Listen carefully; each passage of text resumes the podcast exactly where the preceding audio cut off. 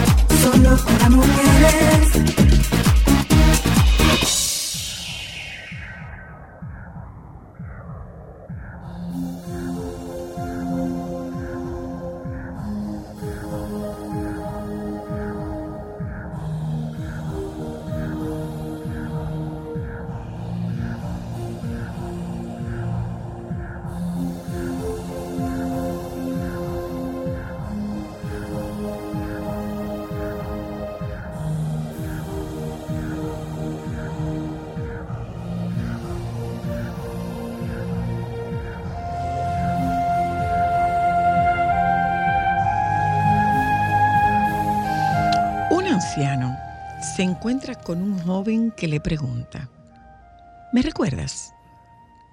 Y el viejo dice que no. Entonces, el joven le dice que fue su alumno y el maestro le pregunta, ¿qué haces? ¿Qué haces en la vida? Bueno, me convertí en maestro. Ah, qué bueno, como yo, pregunta el anciano. Bueno, sí. De hecho, me convertí en maestro porque me inspiraste a ser como tú.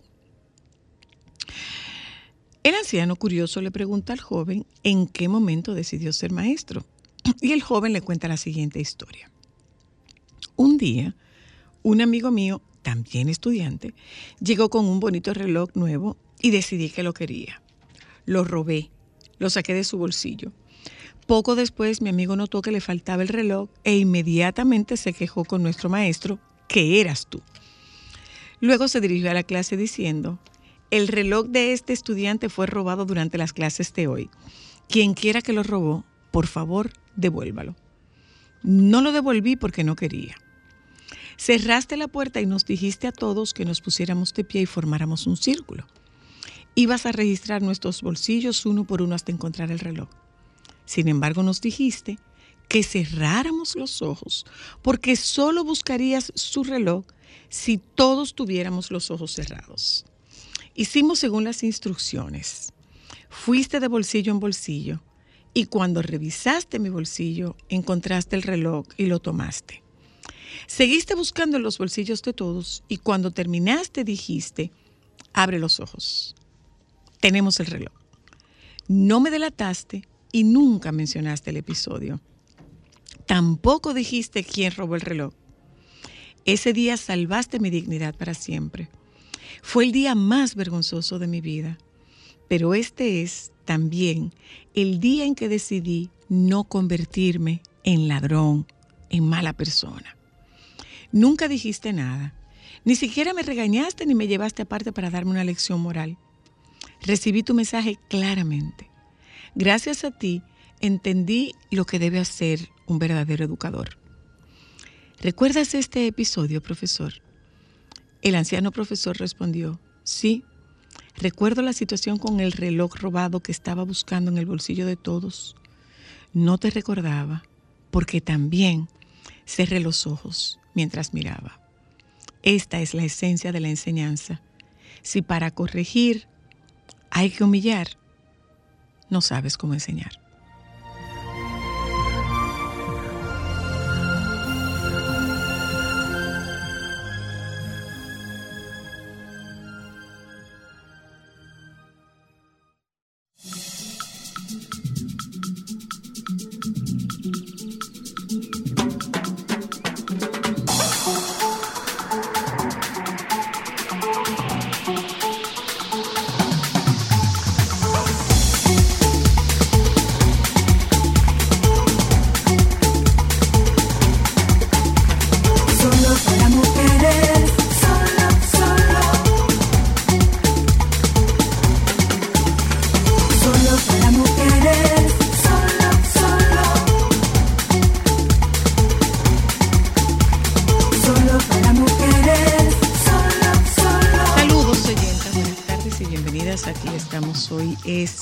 Miércoles. miércoles. ¿eh? ¿Cómo están Oye, ustedes? Ay, Dios, pues yo estoy como tú la semana pasada. Yo creía que era viernes casi. Es miércoles Ay, hoy. santo. Es casi el doble. hoy. Ay, sí. Ay, sí. Hoy es miércoles. Hoy es miércoles. Hoy es miércoles. Ya estamos poniéndonos los zapatos. Ya estamos poniéndonos los zapatos, ya estamos diseñando la, ya estamos diseñando la invitación, ya estamos casi, casi, casi en eso. Eh, Carlos José está desenvolvando los discos de Navidad. eh. Saludos oyentas, buenas Ay, tardes José. y bienvenidas. eh. Sí, nos hace mucha falta. Se encuentra al sur de la República Dominicana la onda tropical número 23. Está incrementando el potencial de inundaciones repentinas, escuche bien, incrementando el potencial de inundaciones repentinas en las próximas horas en gran parte del país por las lluvias que generará el fenómeno atmosférico. Yo no sé cómo lo pasó usted en el día de ayer, pero yo le puedo decir que ninguno de mis pacientes de la tarde pudo llegar al consultorio no hubo posibilidad. Ninguna de la de los eh, ninguno de mis pacientes pudieron llegar a la consulta por eh, por los atascos, por eh, charcos, por eh, inundaciones, calles inundadas y vehículos averiados. Entonces, si usted tiene que salir otra vez, tome tome sus precauciones. Si usted tiene la posibilidad de no salir, pues mire, quédese sin salir. eh, quédese sin salir. Si Ay, puede, sí, sí si puede. puede, Bueno, si sí, no puede, si no puede, pues mire, que le toque lo que tiene que hacer. ¿Mm? Dese de baja en el día de hoy si usted Sí, está en es su casa. posible. Una Ay, estructura metálica de construcción colapsó en. Hell's Kitchen en Nueva York. Eh, gracias a ¿Tú la viste el gente, video? un poco, Ay, sí, qué, te- qué- qué terrorífico fue ver eso. gracias a la gente que nos ha pre- llamado preguntando por, eh, preguntando que qué fue lo que pasó en Jet Set. ¿Qué pasó en Jet Set? Hubo un comunicado diciendo que un rayo impactó la planta eléctrica y que los bomberos resolvieron la situación de inmediato sin, sin nada que lamentar. El actor estadounidense Kevin Spacey, declarado inocente de nueve delitos sexuales contra cuatro hombres. ¿Te parecería que verdad? Que parecería que verdad que, que no tuvo nada que ver, porque de los cuatro, los cuatro, ¿m? de los cuatro, los cuatro. Bueno, yo sí creo. Eh, ¿Ustedes saben de qué es día hoy? Ayer era del de, mi cosa favorita. Bueno, mi amor, y hoy de mi rol favorito. Hoy es el Día Internacional de los Abuelos. Hoy es día de los abuelos. Hoy es día de los Hoy es abuelos. el día de las titas Eh, y una de las pregunta, nonas. Una pregunta. Eh, pregunto yo. ¿Qué de distintos tenemos las abuelas de ahora de las abuelas de antes? ¿Qué de diferencia tenemos las abuelas de antes, las abuelas de ahora y las abuelas de antes? Yo creo como que se le debe dar una actualización a los íconos de abuelos y de abuelas en Bueno, para arrancar, de- la perdón, ropa. Se le debe dar una actualización a los íconos de abuelas y abuelos porque no es cierto que todas las abuelas tienen un moñito aquí atrás, que tienen Lentes. unos lentes y que usan una batola. No son todas. Ah, tú ves, pues yo estaba en lo correcto. No son así todas las Para abuelas. arrancar, la ropa y los looks. el flow. El- qué lindo. Sí, el flow. Pero eh, eh, hoy en día, flow, hoy en día, juegos. los juegos. Sí. Eh, también yo pienso que los abuelos de ahora crían con más cariño. Digo, cría, exacto. Cuidan con más Cuidan cariño. con más cariño. Cuidan con más cariños y cuidan con, o sea, quieren más y corrigen menos. Como que le dan el permiso a los nietos de, o no de será, sentirse o en no será, o no será porque antes los papás mandaban a los hijos para donde los abuelos y los abuelos se convertían en los papás. Yo me crié con mi ser, abuelo. pudiera ser también. hola. Podría ser eso. Hola, aló. Pudiera ser, pero yo siento que ahora pero el ir vamos- donde los vamos- vamos a abuelos ver, es como ver. ir a Disney. Pero es que En el que- sentido de, de... No, bueno. Yo pienso que no, eso era yo muy frecuente. mucho con mi abuela, yo pienso que eso era muy frecuente. Lo que pasa es que muchos muchachos, muchos niños eh, se criaron con los abuelos porque a lo mejor los papás estaban estudiando o la mamá se fue y lo dejó con los, con los abuelos o se separaron los papás y, y no yo no podía mantener ese muchacho y lo de ese niño yo no lo podía mantener y lo dejé con mi mamá. Y muchos pa- muchos abuelos jugaron el rol de padres y no necesariamente el rol de abuelo. Y el caso es que quien cría es el papá quienes crían son papá y mamá, no, no somos los abuelos los que criamos. No deberían. Buenas, hola. Hola. Yo pienso que el tema tiene que ver con que ahora los abuelos son más jóvenes. Sí, Hay, hay abuelos que se ha- hay personas, perdón, que se hacen abuelos más jóvenes ahora. Entonces, por eso ya no visten con batas, sino que visten más jovial. Yo no creo que sea que se hacen más jóvenes, Sí, sí, sino no, que la- no, no, no, mm, mm. Puede ser con nuestra ¿Me expectativa, permites? con nuestra expectativa de vida más alargada. Precisamente. Podríamos ser abuelos más- más no, jóvenes. Yo siento que quizás uno los ve más jóvenes porque se ve más longevo. Porque antes una persona de 42 era un anciano en el sentido de un señor mayor. Y ahora una persona de 60 uno lo percibe diferente por la actividad física, Sin embargo, por su tú, sin embargo, fíjate tú lo que está ocurriendo, que si, si son, si los hijos están siendo padres más tarde, entonces consecuentemente los abuelos están siendo abuelos más tarde, Por- lógicamente. precisamente por eso Aló. digo. Aló, entonces, no sé, tardes. entonces hay, hay una hay una interferencia, hay una, hay una ambivalencia con relación a que Sí. son más jóvenes ahora. Hola. Es, es así, porque mis padres tuvieron sus hijos a los veinte y pico de años. Entonces hicieron a mi abuelo jóvenes. Nosotros nos criamos con mis abuelos. Entonces mis abuelos, nosotros le decimos papá. Sus hijos, que son mis tíos, hermanos de mi madre, ahora se convirtieron en mis hermanos y mis primos son mis sobrinos.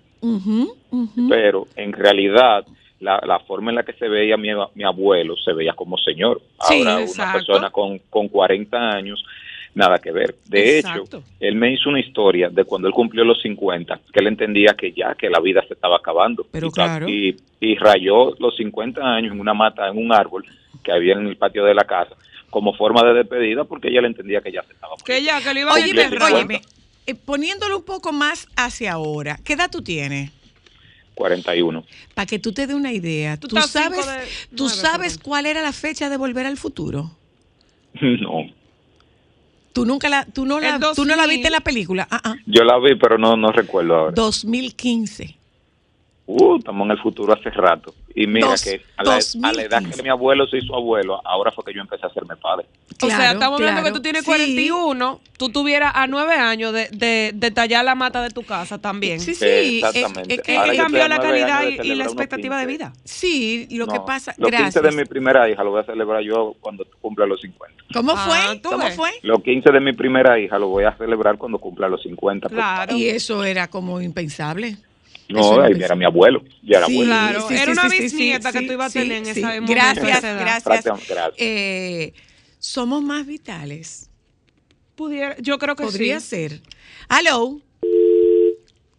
Aló. La diferencia entre los abuelos de Hola, antes y los de ahora. Hola, hola. Bueno, yo, yo tengo dos. Por un lado, a veces dicen que, que, que ese abuelo es muy consentidor, es que ese es el rol del abuelo. El papá corregir y el abuelo consentir. A ti te corregía, al nieto lo consiente. Eso es lo primero. Lo segundo, que hay como más acceso a la información. Y ya ven que muchos golpes, eso no da resultado, que hay muchísimas técnicas. Y esos mismos abuelos, sean más jóvenes, más viejos, tienen acceso a esa información y un trato distinto a los nietos, Claro. encima de la modernidad en el vestuario, en los cariños y en, la te- y en el uso de tecnología. Y en el uso de tecnología. Gracias, Ay, sí. gracias. Señores, en estos días, para que ustedes se den una idea, yo estaba haciendo una, iba a hacer una gelatina. Y ustedes saben cuál fue la pregunta de Mateo. ¿Tú sabes cómo se hace una gelatina, Tita? Y yo le digo, sí, yo sé cómo se hace una gelatina. Si no, busco un tutorial en YouTube. busco un tutorial en Ustedes saben que yo busqué el tutorial, ¿verdad? Ella no, pero yo sí. Bueno. ¿Cómo hacer Hola, gelatina? hola. Bueno, yo yo me crié con abuelos Sí. y realmente yo noto una diferencia en la- los abuelos de hoy y los abuelos anteriores. Antes yo me sentía hijo de los abuelos, ahora veo como una gran apatía, como que el sentido de pertenencia de que este es mi padre o de que este es mi hijo o no entiendo si es por el modernismo, por los problemas, por las ocupaciones y que las cosas que no sabían los padres eran expertos los abuelos, nuestros hijos, yo prácticamente con mis hijos, los, los abuelos, mi madre y la madre de mi esposa, son como, como totalmente diferentes. El hijo no se siente identificado, el nieto, con los abuelos, como con ese cariño de papá que nosotros teníamos antes. Ese es mi padre y yo iba donde mi abuelo y decía, esa es mi casa, voy para mi casa, voy para donde mamá, ni siquiera abuelo.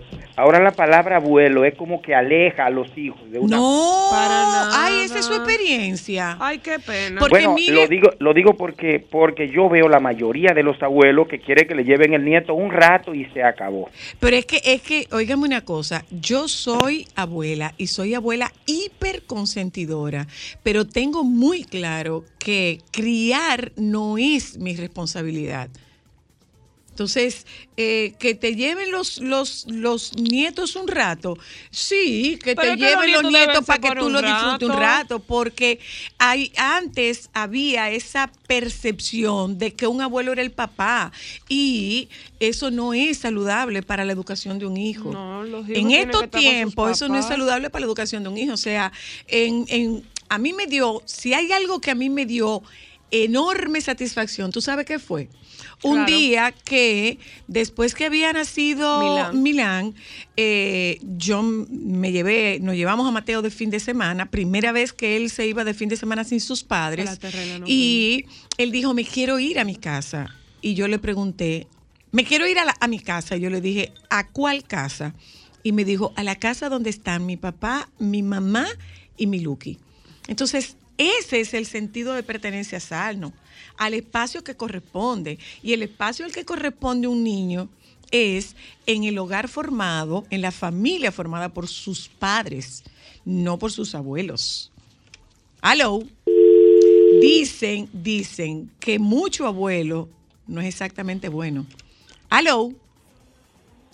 Buenas, buenas tardes. Hoy la buenas tardes a todo el equipo. Miren, yo le voy a confesar algo aquí, que nunca se lo dije a mi madre, que murió. Eh, yo soy el último, el último hijo de, de dos hermanos. Usted, de es el, 12. usted es el fritico de punta. Exactamente. Y yo vivía con mi abuela también, pero mi madre, como yo soy el último, se veía mayor, mucho mayor, como ustedes dicen. Que me tuvo a los cuarenta y pico largo, en unas condiciones de pobreza. Pero eh, yo cuando me mandaban a la escuela, que me decían buscan a tu madre, los, al- los alumnos, los amiguitos me decían, ¿y tu madre? Y yo, no, yo traje a mi abuela. Porque se veía mayor, se Sí, veía muy claro. mayor delante de las otras padres. Sí, claro. Pero yo- realmente que vive con una abuela se siente muy bien. Yo me crié con mi abuela y era algo muy conte- muy- demasiado, me apoyaban. Es más, los tíos míos se sentían celosos. Pero Gracias. claro, pero claro que sí. Es que ese es el rol de nosotros, no es criar, no es criar. Y yo creo que hay una generación que va haciendo mucha empatía con, con los nietos y hay una generación de padres que están desesperados por ser abuelos y que sus hijos no están en eso. ¿Cuándo es que tú me vas a dar un nieto? Pero ser eso como un re- una muñeca. Hello, Udo, Zoila, ¿cómo está? hola. Mire, yo como padre nunca puse a mis, a mis padres como papá de mis hijos. Ujú. Fui yo. Como abuelo, nunca acercaré a mis nietos como mis hijos. Los Claro, voy a querer muchísimo. claro. Muchísimo, lo que tú no te imaginas. Es que eso es lo Pero la sano. responsabilidad de criar de los padres. Pero claro, claro que sí. Usted no puede, ni yo podía venir a tener hijos para cargar a mi papá y a mi mamá. Es más, fui a un extremo tal que nunca permití que mis hijos durmieran fuera de mi casa pequeños. Eh, pequeños. Sí, Yo- los hijos duermen donde ven su papá y su mamá. punto. Esa es su responsabilidad. ¿Oíste, Cristal? lo que pasaba con ella, porque ella me decían, pero es que a fulana la dejan dormir aquí, tú no nos dejas dormir allá, porque yo no sabía que tú eras un intercambio de prisioneros. Debería ser en ese momento de la vida, porque bien divertido que cuando te Hola, intercambian en casa hello. de un Hola, amiguito. ¿cómo están todos? Adelante, bien, gracias. Qué bueno, qué bueno. Una de las cosas eh, que me incomoda de mami es que a los nietos, por ejemplo, los hijos míos, de mis hermanos, hay algo que si yo lo hacía en el tiempo de que yo tenía la misma edad, tú sabes que eso era sonado de una vez. Ahora, todo, solo que deja a estos muchachos tranquilos que, que brinquen y que... Pero claro, es así. O sea, mi cama es un santuario. Ah, ya tú sabes. Mi cama es un santuario. Y yo soy una mujer psicorrígida con la limpieza.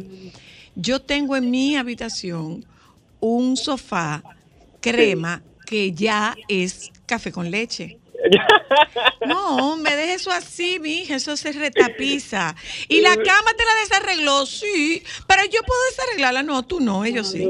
A ellos sí, Ah, exactamente. eso es, eso es ser abuelo, eso es ser Ya. abuelo, gracias. Eso es ser abuelo. Aló, hola, Hola, soy la hola, Hola. hermosa, ¿cómo está? todo bien, gracias a Dios. Qué bueno, mira, la mejor experiencia del mundo es ser abuela. Yo fui abuela ahora a los 50, tengo 54, tengo dos nietas preciosas.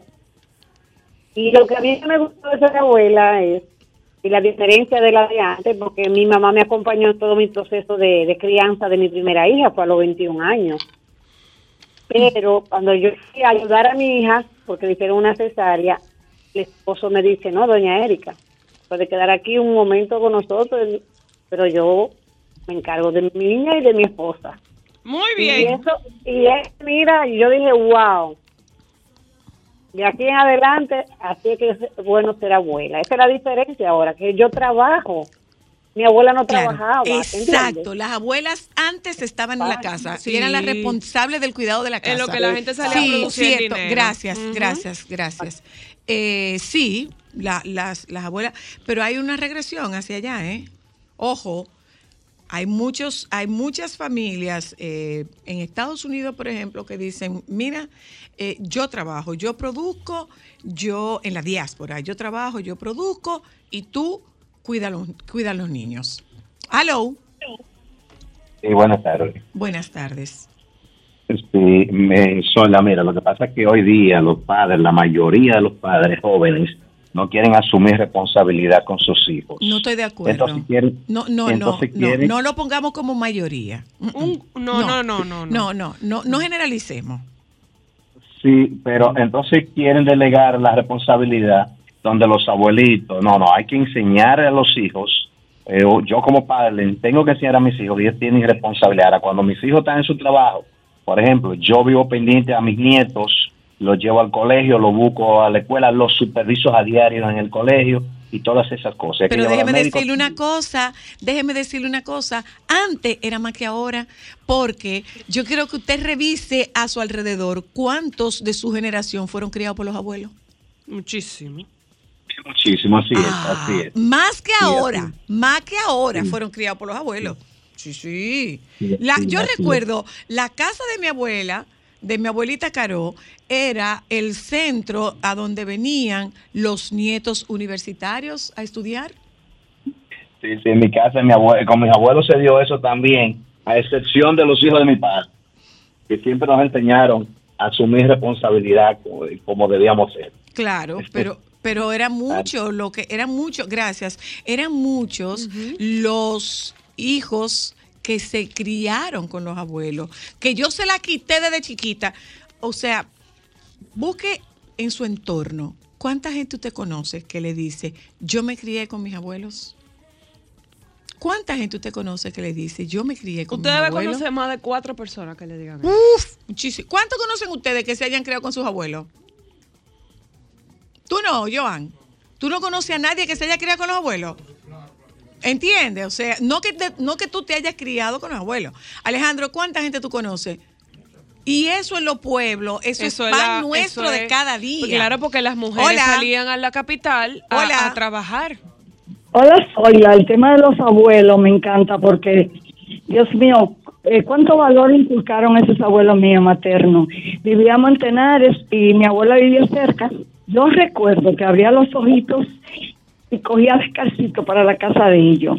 Pero a las 5 ya de la tarde, eh, ya en la tarde, estaba mi mamá buscándonos. Nunca, nunca dormí en su casa. Gracias. Gracias a ti. Hoy es Día del Abuelo y nosotros estamos tratando de establecer una diferencia entre los abuelos de antes y los abuelos de ahora. Los abuelos de antes no iban al gimnasio a comer hierro. Las abuelas de ahora comemos hierro en el gimnasio. Hola. Y usan bikini. Y usamos bikini. Claro. Y usamos se ponen bikini. ropa apretada y Hola. pegada. Hola. Adelante. A ese oyento, a ese oyento que se quejaba de que la, su madre le dejaba hacer cosas a los nietos que a ellos no le dejaban hacer. Eso es igual que a mis hijas. Yo le digo, ustedes tuvieron abuelo, ¿verdad? Pues ahora soy yo la abuela. Repítelo, por favor. Ay, eso se debe sentir muy Per- bien, per- ¿eh? Perdón, repítelo, por favor.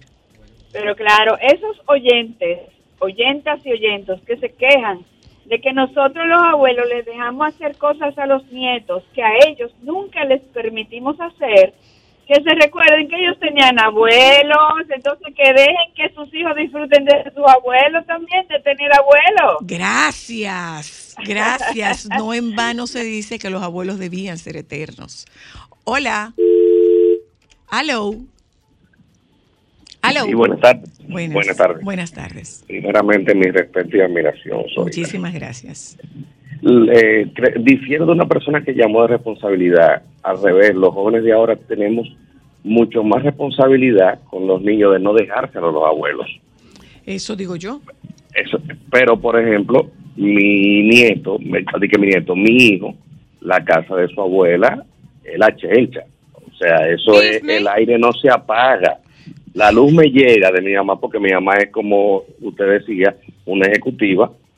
Mi mamá sale temprano a trabajar y me llega la luz y le digo, pero vieja, apague ese aire. No, es que está mi nieto aquí. Claro, mi amor. Digo, pero el aire de mi cuarto tuve yo que comprarlo.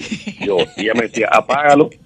Y yo, mami, mira, el nie- él quiere ir, yo lo llevé en estos días para Disney, me dice, mira, por favor, tráeme a mi nieto para darle sus vacaciones. Y yo, pero yo lo administro, digo, no, no, no, no, me dice, ella tráemelo. O sea, es ser. algo diferente, pero sí hay que recalcar que nosotros los jóvenes que tenemos hijos ahora, tenemos como esa responsabilidad tan marcada de esos mismos abuelos que nos criaron y de los padres que nos tocaron, que no nos hacen ni despegarnos. O sea, para mí es una responsabilidad tal ir a buscar a mi hijo al colegio, que mi mamá a veces me dice, pero llama a tu papá, y yo no, mami, yo voy.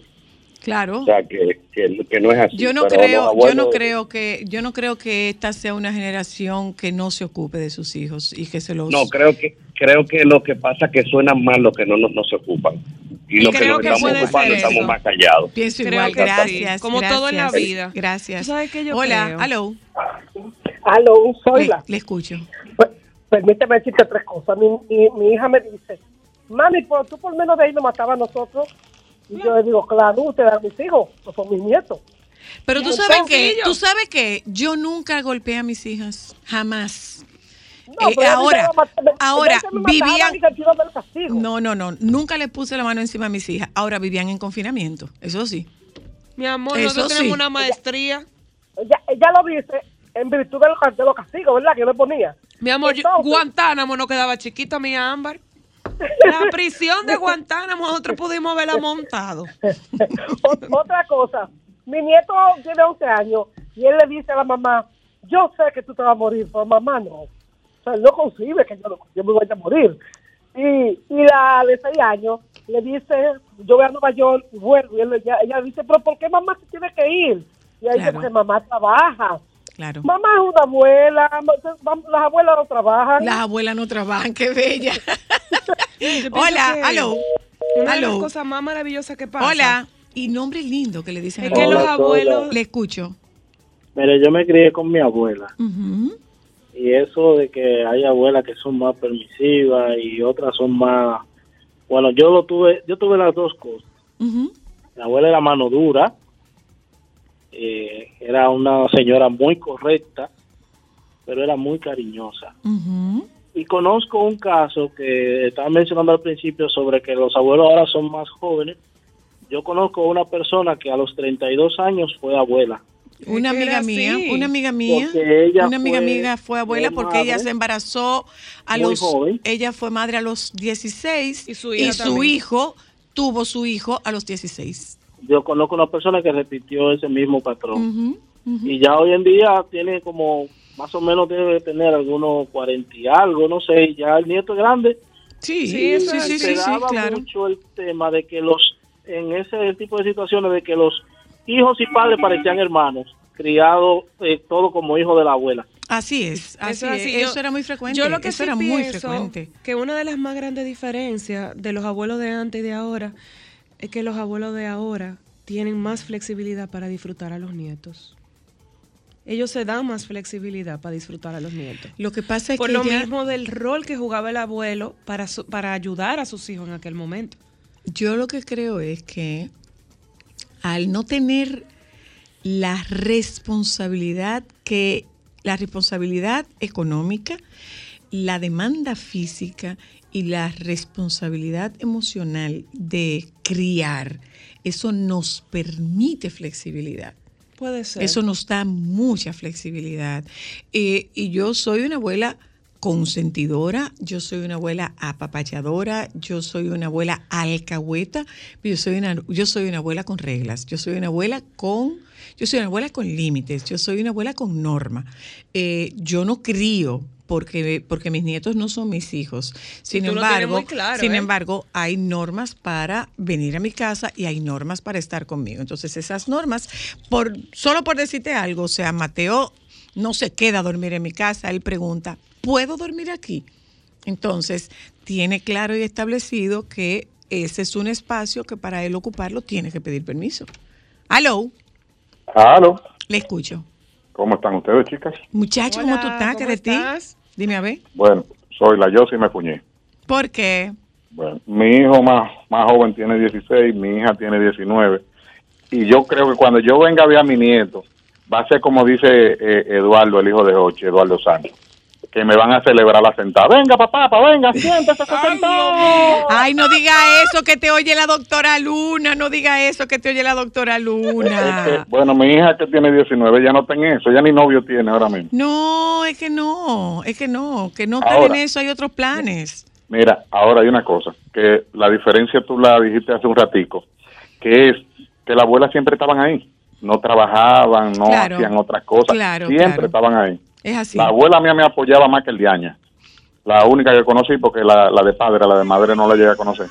Y siempre estaban ahí, ella vivía con nosotros inclusive y ese era, ese era, ese era mi, mi, ¿qué te digo? Todo, todo lo que yo pedía ella me lo concedía, aunque mi mamá dijera que no, ella venía por atrás y resolvía. claro, porque tampoco, tampoco es que podemos desautorizar a los papás. No, no, no, no, no, no se trata de desautorizar a No, los pero por ejemplo, con un tema de, de un dulcito a escondida, eso no es nada un día, por Dios. No un hábito, pero que en tu casa todo sea libre de azúcar, libre de gluten y tu niño no conozca un chocolate. Mira, mi amor, hace rato que la abuela le ha dado tres paletas y 25 cacaitos. Pero venga, acá. Claro. Y usted sabe el triangulito de Nestlé que usted comió.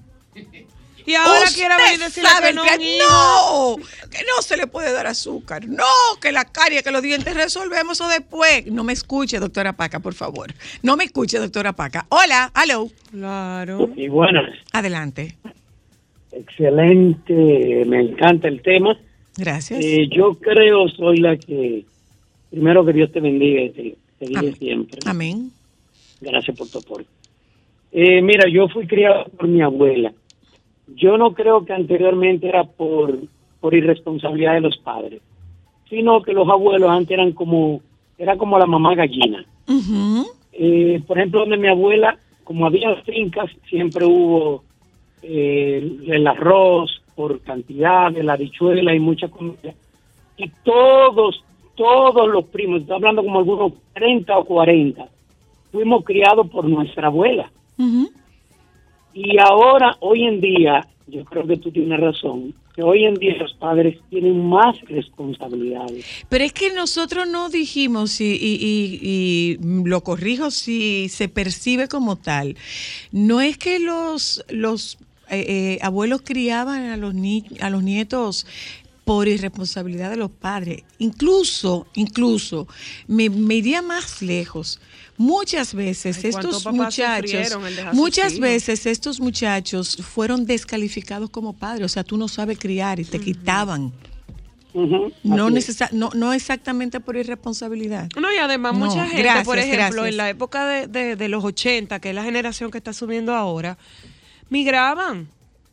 Tenían que irse para buscarle un futuro mejor y tenían que sacrificarse dejando a sus hijos, a lo mejor con el corazón partido, pero para Antes de los darle 80, mucho otras antes de los 80. oportunidades. Mucho antes de los 80. Migraban a Estados Unidos, pero bueno, a pero otras bueno, partes del eh, mundo, eh, a la eh, misma capital. De lo, que, de lo que se trata es de celebrar el día, eh, el Yo día mundial, es de celebrar el día mundial del abuelo, eh, que mucha gente te dice que suponiendo que es un insulto que te está diciendo, vayas a cuidar sus nietos.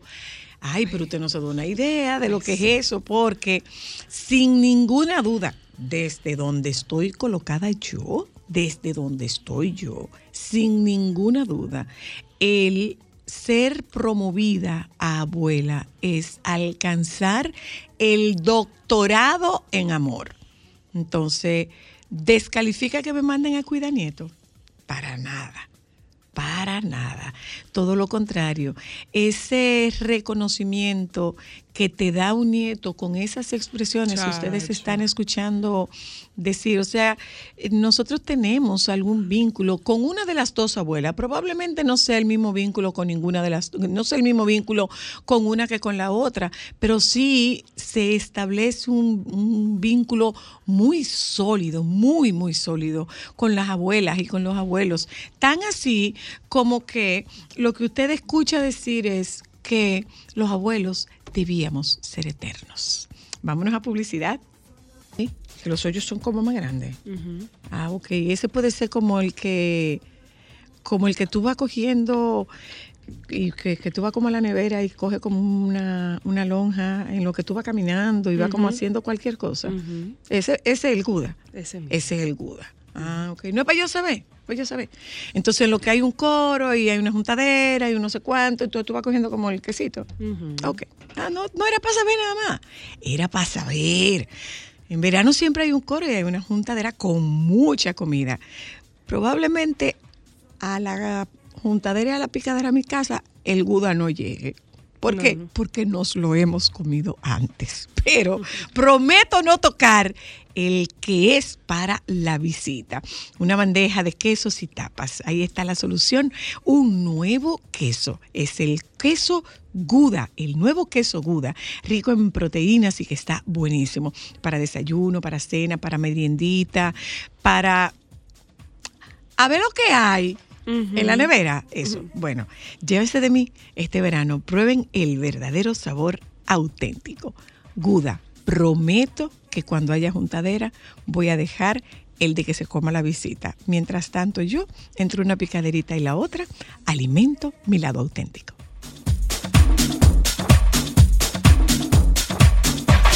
Solo para mujeres. Déjame cambiar tus días y llenarlos de alegría. Solo para mujeres.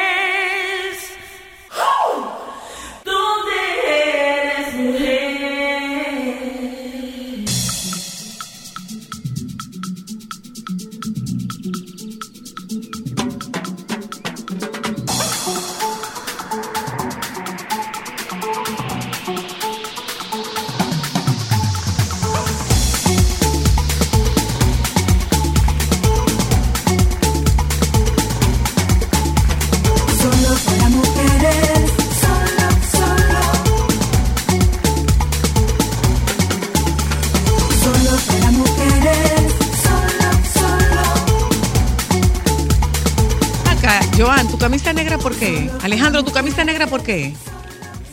Yo estoy, mira, no. ¿Están de luto, eh? Sí, yo sí. ¿Por qué? Ay, porque se separaron Robo Alejandro y, y, y, y- y Rosalía. Bueno, según dice la Mi leyenda, amor, está me bien enteré. Le pegaron unos cuernazos a Rosalía. Muchacha, que di- dilo de otra forma, que esas no son formas. Le fueron infiel. A Mira, Rosalía. No, no, señor, no es ningún Shakira. Me No, no me Shakira. el chisme. Es una modelo colombiana. Es una modelo colombiana que. Sí, sí, es una modelo colombiana que le cayó atrás, según dice el chisme. Según cuenta la leyenda. Según dice el chisme, había una modelo colombiana. Eso es lo que dice el chisme. Había una modelo colombiana que era fans, era fan de él y fue a México. A verlo. Y lo dejar, la dejaron pasar al backstage en México. Entonces, nada. La carne Se débil. le dio más- más la que conocerlo. carne débil, la noche oscura. Y le mientras, dijo- mientras, mientras Rosalía se despedía. Y le dijo, ven papi, fírmame este autógrafo aquí. Muchacha. Más cerca. Ámbar. Ámbar. Ajá. Ay, Yo pero tengo no, mi modo ámbar Pero no, mira, también. mira, Ay, ella, ella pena, estaba, sí. ella estaba cantando en París y Ay, estaba, no, estaba rota. Estaba rota, Está pobrecita. dolida. Y en España Estaba también rota. estaba llorando. Sí, estaba rota, estaba rota. Le ha dado duro, rota. pobrecita. Por supuesto, es que era esa niña Ay, le entregaron cuatro anillo el otro día. meses. Y rompieron su, su... Ay, no, de verdad. Hay varones. No, no todos. Y hembras también, porque hay hembras que han pegado sus cuernitos. Niña, pero, pero es que es, es una pena, pero si usted le busca el lado amable, no, es que no necesariamente tiene que tener un lado amable, porque el dolor que está experimentando esa, esa chica, el dolor que está experimentando esa, esa jovencita, no tiene nada que ver con amabilidad, para nada, ahora. Menos mal que fue ahora y no después de que te casaras. ¿Cuántos años que tiene Rosalía? Veintipoco. Rosalía son- tiene 30 años. ¿Ella tiene 30? Sí, ella nació el 25 de septiembre de 1992. Todavía le faltan unos 29 años, años. para entender que puede facturar ¿De tanto 1900 como cuánto? Shakira. 92. No, pues ya no tiene 30. 92 al 2023 son 30, señora Luna. 31. Deja ver. 31, 31. 31. 30. ¿Qué es lo que está haciendo Bizarrap? Ay, No, como la mosca. no. Esperemos que no, esperemos que no. Pero no me vengan con la historia Ay, va de que, que eso fue. va a facturar, me vengan Joan, con la- igual no. que Shakira. No me vengan con la Bizarrap, como un historia- tema de ella. No me vengan con la historia de que, que, que- que eso fue Shakira. No. No, no tiene nada que ver con No, Shakira. y no, y la historia de que, de que, de que eh, eh, Lewis Hamilton está molesto y le prohí- no permite que Shakira vaya a sus carreras. De Marketing, eso, marketing, marketing, por favor. Conozcan las estrategias de venta de los equipos más fabulosos del mundo, los equipos de comunicación de los celebridades, Ay, estrellas y famosos. Mira qué es verdad. Ese, pero yo sí te puedo decir que podemos decirle a Rosalía que ahora en este momento ella va a llorar. Ella no le va a interesar facturar, pero que en cinco años, si vuelve y le pasa algo así, ella va a facturar.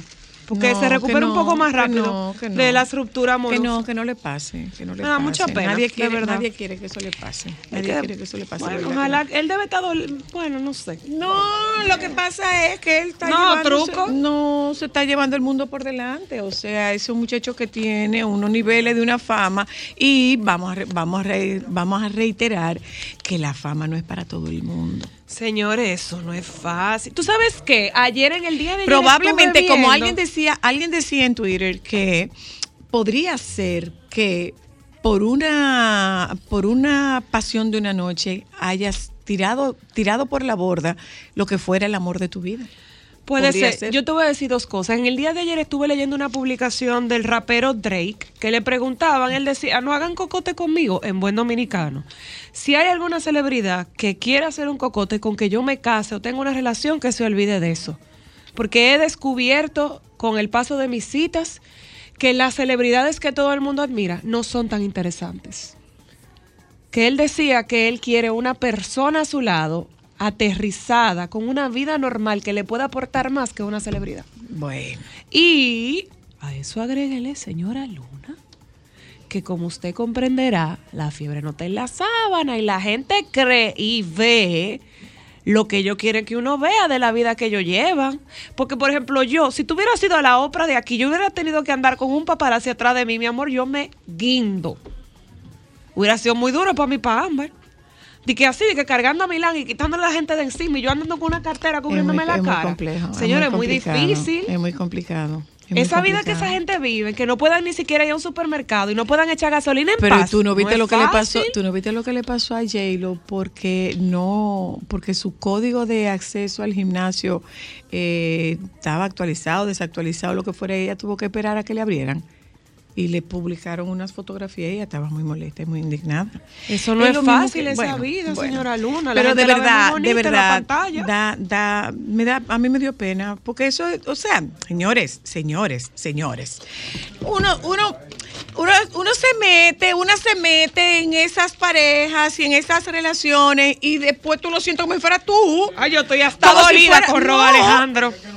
Tú lo sientes como si fueran tuyos. Tú lo sientes como si fueran tuyos, o sea, Yo estoy el, hasta el que, el que se romp- mira, cuando se rompió ese matrimonio de, de, de, de Antonio Banderas y, y, y Melanie Griffith, a mí me dolió. Sí. porque era una pareja sólida. Y el matrimonio de Mijares y, y Lucero ah, también me dolió. Eso era un matrimonio sólido. Cuando yo vi aquello ayer, yo estaba No, ese no. Ese no me dolió. ese no. Ese no puede doler, ¿no? Ah, ah.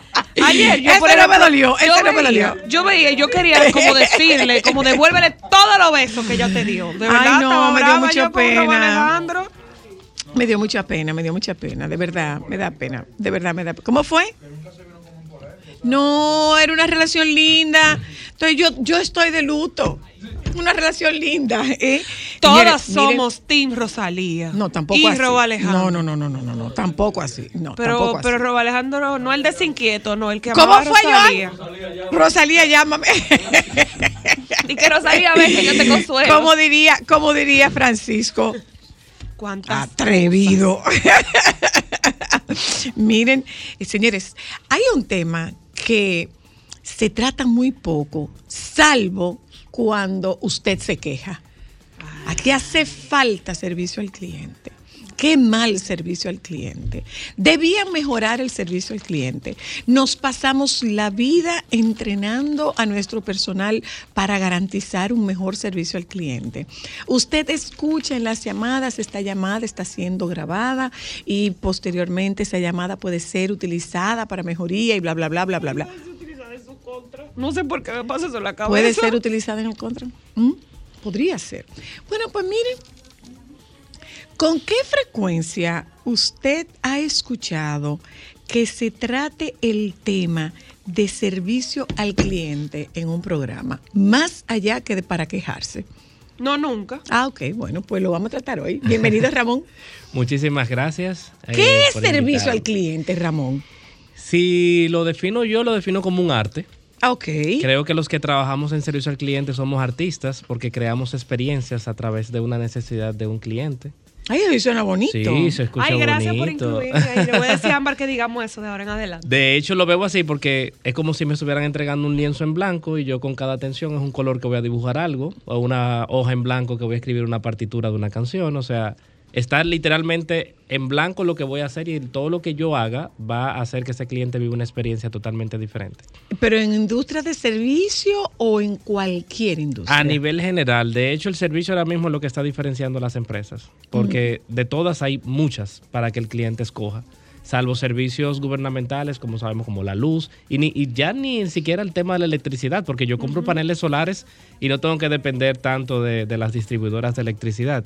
Eh, pero para mí lo más importante en el servicio, independientemente, porque hay personas que dicen, no, yo soy un emprendedor, no necesito tener un departamento de servicio al cliente, pero tú mismo como emprendedor eres servicio. Las personas que venden por las páginas de Instagram, por ejemplo, que te dicen, mándamelo al DM. O sea, ¿por qué tengo yo que mandártelo al DM si ya estamos interactuando por aquí? Que en un momento tenía un sentido, porque lo que se hacía era que yo me iba al DM y ahí podía interactuar contigo y poder Ok. convencerte. Ah, ok. Y convencerte del Esa precio y demás. fin- esa era la Esa era la finalidad del. DM. Esa era la finalidad del DM. Otros decían que era para no exponer sus precios y con eso que la competencia no viera cómo están vendiendo, lo cual me parece absurdo porque cualquiera pudiese llamar y pudiera investigar el, el precio. Pero más que todo era eso, era como poder establecer una relación más cercana con el posible cliente y que no se me perdiera en esa interacción que simplemente es un comentario. Pero para mí el servicio es importante en todas las industrias, hasta en las funerarias es necesario. Eh, Y más que hasta en la funeraria es necesario, ojo, la prudencia debe ser un punto, eh, debe ser un punto luminoso en el tema de manejo al cliente, de, de servicio al cliente. Y te lo digo porque en una oportunidad, estando yo en una funeraria con una, con un dolor, con una persona mía, se me acercó una joven de la que venden planes funerarios para ofertarme el plan y además pedirme una foto. Sí, terrible. Prudencia sobre todo. De hecho, el tema de la personalización del servicio tiene que venir de la mano de la prudencia. Eh, por más buen servicio que yo quiero ofrecerle a un cliente y son las 10 de la noche, ¿por qué tengo que hablarle esa hora al cliente? O sea, hasta eso hay que respetar en cuanto a cómo me le voy a acercar. Si usted ve que el nombre, por ejemplo, es lo que pasa mucho ahora con el tema del WhatsApp, el nombre de la persona es un nombre ambiguo, que yo no sé si es un hombre o una mujer, o mujer no, as- no asuma. Marcel. No, ajá, Marcel. correcto, no que, puede ser, asuma. que puede ser masculino o femenino. No asuma desde un inicio que es una mujer o asuma que es un hombre, porque hasta eso puede impactar en la experiencia si no soy prudente con lo que digo, cómo lo digo. O sea, todo eso influye muchísimo en, en el tema de la experiencia que el cliente va a vivir. Ahora la pregunta, eh, está girando hacia experiencia y lo que estamos buscando es servicio o experiencia. ¿Cómo el servicio se convirtió en experiencia? Es buenísima la pregunta. El servicio es simplemente lo que yo te voy a ofrecer. Por ejemplo, si yo voy a un restaurante a comerme una carne, ese es el servicio. O sea, yo voy a recibir la carne que fui a comprar y que me fui a comer. Ahora bien, la experiencia empieza a incluir otros aspectos que van más allá de lo que yo, se, lo que yo supuse que iba a recibir. O sea, se supone que cuando yo llego a un restaurante, lo mínimo es que haya un parqueo, por ejemplo. Y luego entonces que alguien me reciba, que alguien me siente en una mesa, que yo pueda pedir, que esté disponible el producto que yo voy a comerme, que me lo traigan, que sepa bueno y que luego me, lle- me llegue la cuenta y me vaya. Ese es un servicio. Al final ahí no hubo nada extraordinario. Ahora bien, si llegué al lugar y no había parqueo, pero había disponible un ballet parking, ya empezó como un check de hacer una experiencia diferente. Ok. Llego y sabían que mi reservación era para cuatro personas, pero yo llegué con cinco. No, se- no se preocupe, señora Zoila, vamos a buscarle una silla adicional o vamos a ubicarla en otra área.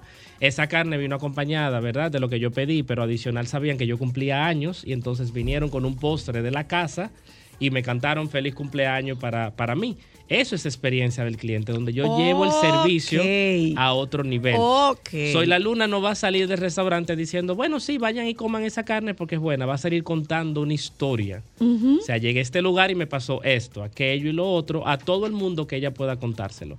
Y de eso se tratan las experiencias, que puedas contarla. Y las experiencias pueden ser memorables para lo positivo o también para lo negativo. Y eso es lo que la gente se lleva. La gente se lleva una historia de, una, de un servicio que recibió que se convierte en una experiencia memorable, buena o mala, dependiendo de lo que yo haya vivido. ¿Cómo se prepara el servicio al cliente? ¿Cuáles son las características? Para mí lo más importante, y Disney no se ha equivocado con el tema de recluta bien a las personas, que yo creo que ahí es que está el fallo de lo que hoy estamos viviendo en la República Dominicana. Estamos reclutando personas que están buscando trabajo y no tienen eh, más nada que ofrecer. Por ejemplo, no se han preparado, no han tenido la oportunidad de prepararse y simplemente se contrata muchas veces por temas técnicos. Bueno, es que ella es buena secando cabello. Ella es la mejor secando cabello. Sin embargo, tiene una actitud de servicio, tiene una actitud para poder manejar el tema de un conflicto que pase con una cliente que llegue a ese salón de belleza. Y ahí ese tema de reclutar bien me va a permitir yo poder separar de quién es bueno en lo técnico, pero quién es bueno atendiendo personas. Y yo prefiero reclutar personas que sean buenas atendiendo a otras y lo técnico se lo puedo enseñar. La combinación de ambas es perfecta, pero sabemos que no vivimos un mundo de perfección. Luego entonces que recluto bien, entreno bien a la gente. Pasa mucho que hoy las personas que trabajan en servicio simplemente duran un día viendo cómo yo lo hago y ya. Y, ya yo lo puedo hacer, a- yo puedo hacer lo mismo. y yo puedo hacer lo mismo. Y lo mandan a la candela, como decimos aquí. Mandan a un soldado sin armas a una guerra. Por supuesto que va a perder el soldado. Y luego entonces es donde la mayoría de, o algunas empresas, para no decir la mayoría, no tratan bien a sus empleados. Y hay algo importante, y, y JW Marriott, el dueño de los hoteles, no se equivocó cuando él dijo, traten bien a sus empleados, que ellos van a tratar bien a sus clientes.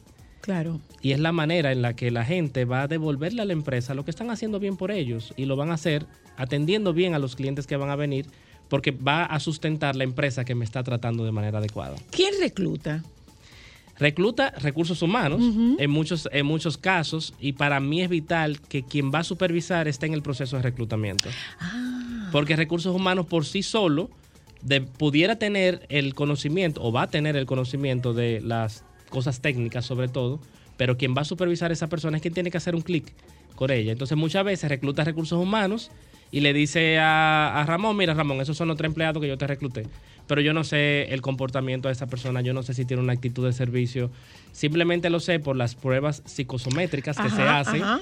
que te dicen, bueno, esta persona eh, se puede enfrentar a inconvenientes, se puede enfrentar a problemas, o es una persona analítica, pero eso se ve realmente en el día a día. Se ve inclusive con una buena entrevista, poniéndole situaciones y ver cómo esa persona pudiera manejar esa situación. Y yo creo que hoy falta también mucho eso, que la, el equipo de servicio, quien va a liderar, también supervise el proceso del reclutamiento. Y no se incluye. Muchas veces no se incluyen, sino que se lo dejan a recursos humanos, mire, este es el perfil que yo necesito, esas son las características o las funciones que va a hacer esta persona, pero no me involucro en el proceso del, de reclutamiento y tener cara a cara un acercamiento con esa persona y ver realmente si inclusive su lenguaje corporal. Eso es algo también que hace mucho Disney. Disney empieza el proceso de reclutamiento desde cuando te invita.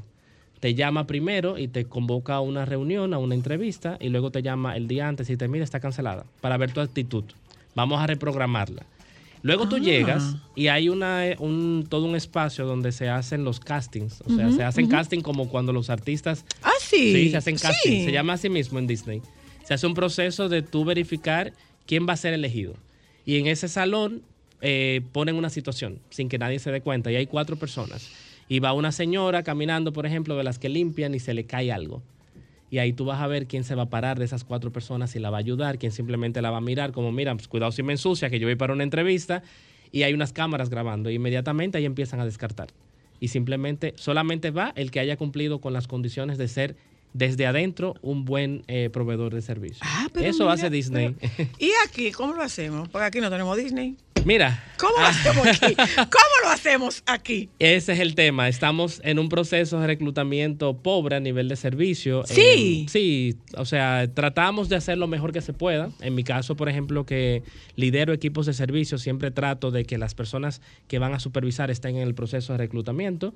Proveo también servicios de reclutamiento para personas de servicio al cliente desde mi empresa, que creo que también eso influye muchísimo en el, mira, yo no sé de servicio, quien sabe eres tú, ayúdame tú a buscar perfiles que sean adecuados para servicio.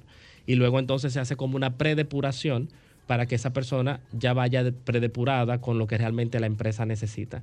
Y creo que esa es la gran oportunidad que hay hoy aquí en la República Dominicana, reclutar correctamente a las personas. ¿Qué no y qué sí? En el servicio, que no, faltarle el respeto a las personas. A veces confundimos mucho frases de cortesía. O frases- Mami, corazón, chula. Frases no de cortesía, esas no son las de cortesías. Eh, eh, confundimos frases de cariño, esa es la palabra, con buena atención. Entonces, si te digo mami, corazón, eh, mi amor, sobre todo, mi corazón, entiendo que tú te vas a sentir bien y por tanto el proceso va a fluir bien del servicio. Eso es terrible. Y yo siempre le digo a mis estudiantes, cuando eso pasa, estamos abriendo una puerta que es difícil de cerrar. Porque si el cliente, tú le dijiste mi corazón y te dijo, dime mami, tu número de teléfono, ¿cómo le vas a decir, no me diga mami? Porque ya no puedes, o sea, porque tú fuiste quien rompiste Claro. esa barrera. Eso es lo primero. Y otra cosa que no es dejarle la total responsabilidad de capacitarse en servicio a la empresa. Y eso pasa no solamente Explícame en eso. servicio al cliente. Nosotros como empleados no le podemos dejar la responsabilidad total de mi entrenamiento a la empresa que me contrató. Yo también tengo que buscar fuentes alternas de cómo yo aprender cosas adicionales. Por ejemplo, en el caso de usted, que es psicóloga, no le deja eh, todo el aprendizaje al centro donde usted trabaja. Usted también se capacita de Claro. manera autónoma. Eso debe de pasar también en servicio al cliente. Buscar cursos en, en el Internet, inscribirse en las páginas donde mandan informaciones frecuentes sobre servicio al cliente, seguir páginas como la mía, de eCliente RD en Instagram, para que puedas ver tips de cómo manejar adecuadamente el servicio al cliente.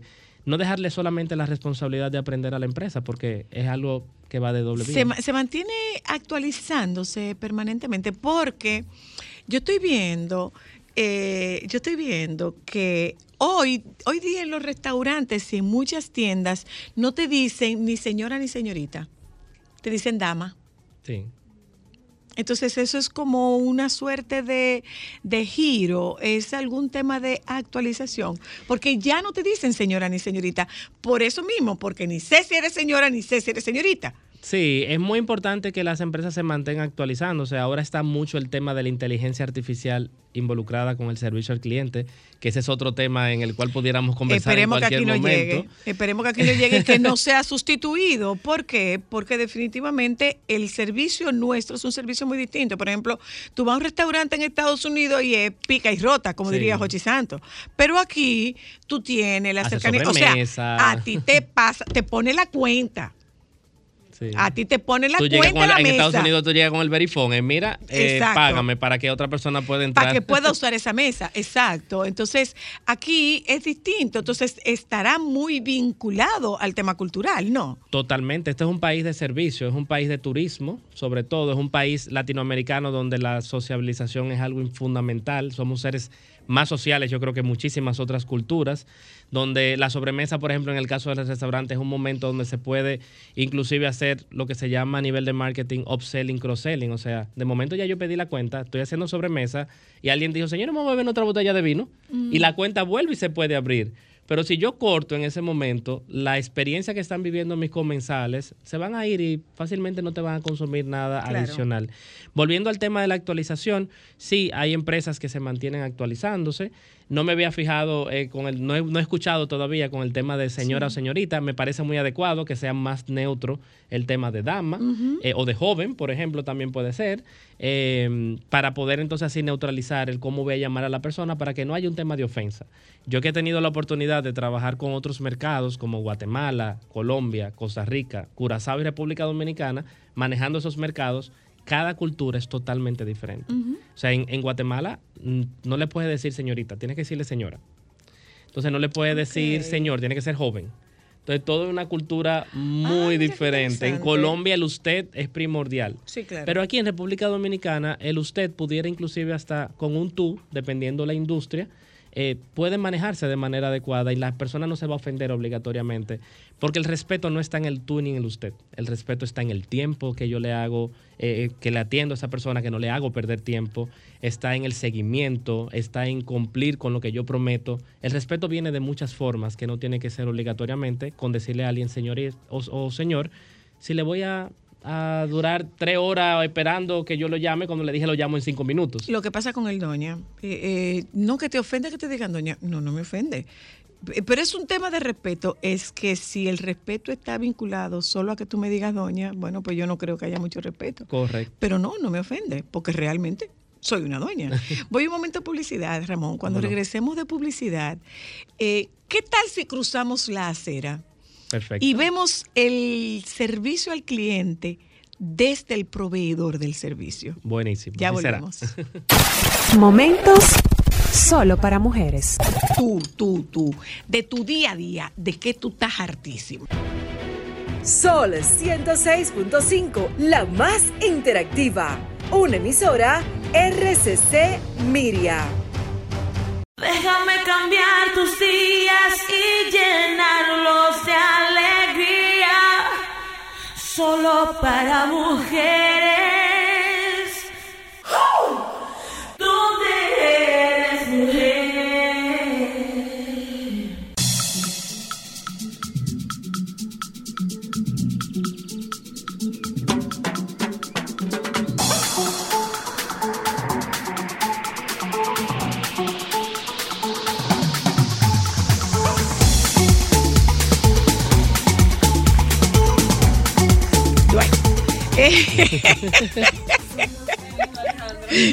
¿Qué pasó? eh? ¿Qué pasó?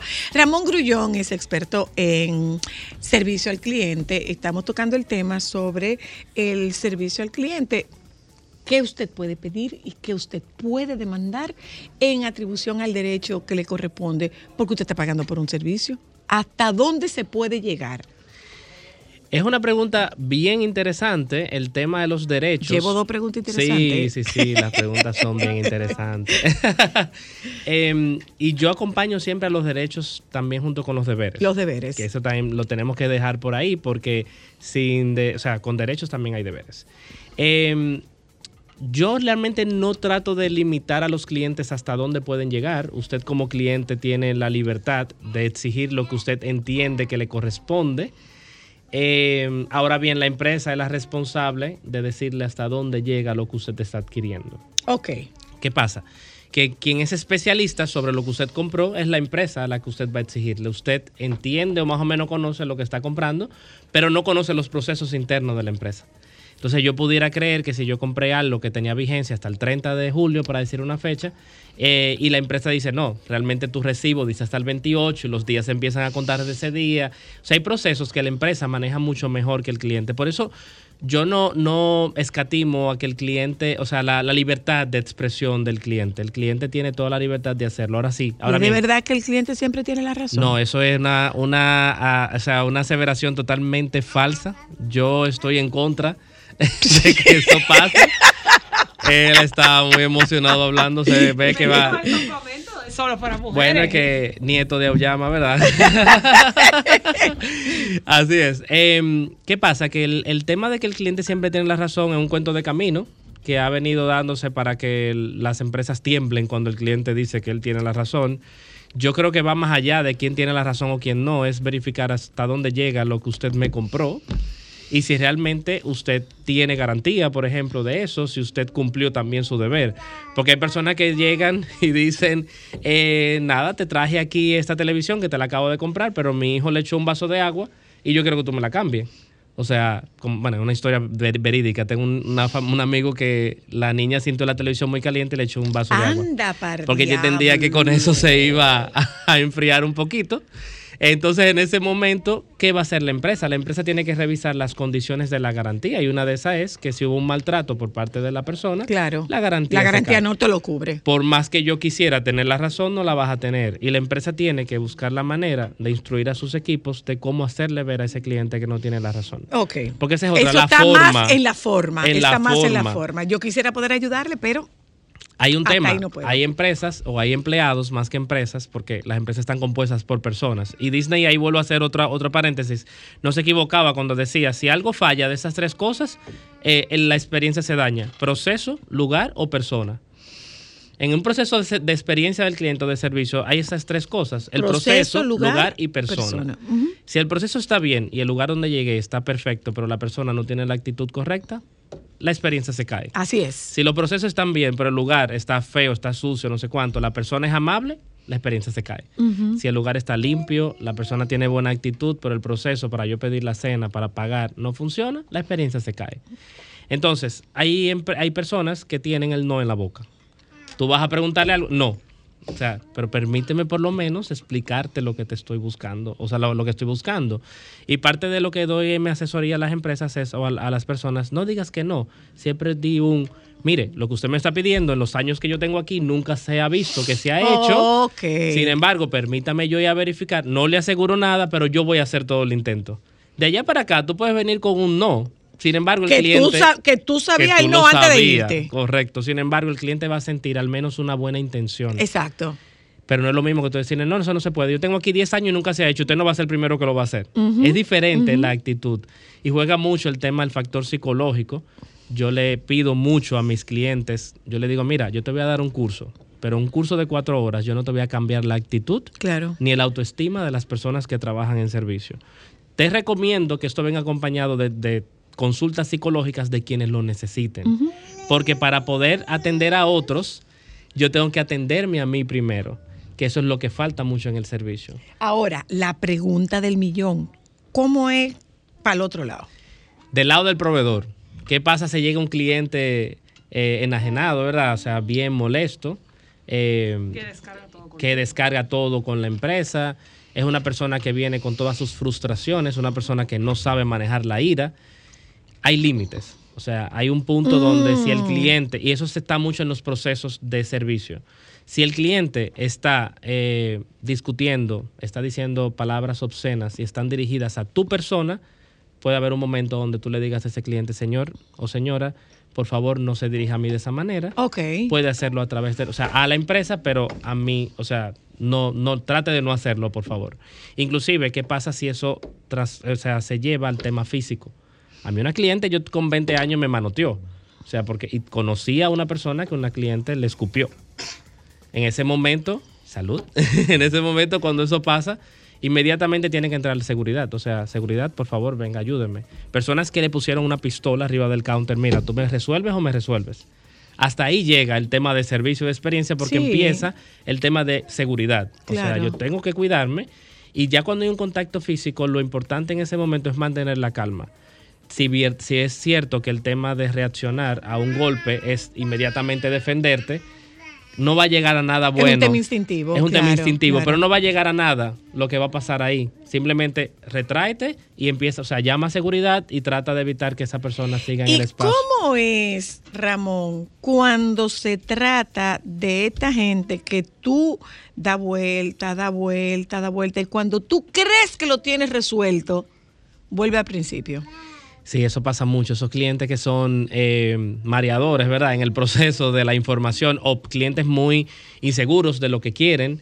En ese momento yo creo más que todo es ofrecerle opciones. A ese cliente que está dando vueltas y vueltas, ofrécele opciones, porque si le dejas una sola, se va a, se va a- a enf- a enfocar en esa. Sin embargo, si tú tienes otras opciones, preséntale otras cosas que a lo mejor el cliente puede desviar su atención hacia allá y no solamente sobre ese mismo punto, sobre ese mismo punto, neutralizar a esa persona, decirle, mire, hay otras vías por las cuales nos podemos comunicar, yo le puedo mandar un correo y luego podemos seguir conversando por Ah, esa vía bien. y moverlo a otro canal donde a lo mejor no esté de manera presencial. Eh, en la pandemia pasó mucho, yo trabajaba en un banco donde los clientes llamaban solamente para decir, yo estoy solo en mi casa y quiero hablar con alguien. Oh. O sea, literalmente. O sea, yo llamé para verificar mi balance y así aprovecho para preguntarte cómo tú estás y yo quiero que tú me preguntes. O sea, literal, así mismo. ¿Tú sabes que antes los bancos le daban una menta a la gente? Ay, ya no dan. Ya no dan nada. menta. Cuando tú ibas al autobús. Ay, no, el otro día, el otro día yo fui al, al, al VHD y dije, porque lo tenía yo fui al el VHD y dije, señor, yo dije, pero antes le daban menta a la gente. Cuando tú hacías los Y este chico me pasó el recibo, Con una me menta. pasó el comprobante y me dijo, no, no tenemos menta. Y me pasó el comprobante Una menta que con tenía una él en el menta suya. Entonces, esa es Sí. una experiencia para siempre. Totalmente. Y, y fíjese que está hablando ahora de experiencia, ya no de servicio, porque hay una historia detrás que contar. Y mire cómo de manera a lo mejor hasta involuntaria, involuntaria menciona hasta la marca. Sí, O sea, y sí, eso sí, pasa sí. también en los círculos. Algo que yo abogo mucho en las empresas donde trabajo o a los que asesoro es la experiencia sensorial. Tenemos que utilizar los cinco sentidos para llevar la experiencia del cliente a otro nivel. Está el tema del olor, que el olor está conectado con la memoria. Claro. Si me huele a algo, entonces es me huele a tal empresa, no me huele a la banda o no sé qué, me huele a la empresa. Sí, y sí. pasa mucho con la empresa que está aquí en la, en la 27 con Lincoln, ¿verdad? Eh, ese olor a ese lugar eh, donde se compran cosas de la casa y Ah, demás. claro, es muy sí, particular. sí, sí, y donde sí. te huele parecido es me huele a esa empresa. Sí. Yo te puedo decir que, por ejemplo, una hay una empresa de comida dulce eh, americana que ellos estratégicamente ponen sus establecimientos en el primer piso, no en el piso donde está la comida, para que cuando ellos empiecen a hornear, Todo el eso, olor el se impregna y la gente se antoja. Sí, sí, sí. Ese es que el olor está conectado con eso. Así es. Luego entonces Sí. está el tema inclusive de las luces, tienen que ser luces cálidas para que la persona se sienta en un lugar eh, adecuado. Acogedor. La temperatura del aire no puede ser ni muy fría ni que haya calor, porque si hace frío la persona se va a sentir incómoda y se va a querer ir y pasa lo mismo cuando hace calor. Luego entonces está el oído, qué música yo pongo en los lobbies de espera para que la persona se sienta relajada, tranquila. Y luego está el tema del gusto, qué le voy a regalar a esa persona para que se recuerde de mí. Puede ser una menta, una galletita de esas de mantecado, puede ser un chocolatito, puede ser un buen café, un té. Pues en eso se quemaron las líneas aéreas. Sí. Porque antes no brindaban maní, ya ni eso. Ya ni eso, no. Las líneas aéreas de bajo costo están hechas para eso, para no darte nada. Entonces tienes que comprarlo todo. Ya ni maní no brindan. Ya, yo creo que ¿eh? hasta ya los asientos se compran, se compran las maletas. Absolutamente comes, todo, absolutamente todo. absolutamente todo. Ramón, gracias. Amel, ¿cómo que more? De More, por favor. El servicio no lo utilicen, por Ramón, ¿cuál es, favor. tu, cuál, es tu, ¿Cuál es tu página? Claro, se llama Experiencia del Cliente RD o E-Cliente RD en E-Cliente. Instagram. Gracias. Muy A su orden Gracias, nos gracias. encantó la experiencia. Qué bueno. Gracias por el regalito. De nada. Gracias, Milán. Gracias, Milán. Gracias, Milán. Eh, nos tocó ejercer de emergentes. De abuela ven el día del abuelo. Nos tocó ejercer de emergente en este momento. Nos juntamos con ustedes mañana.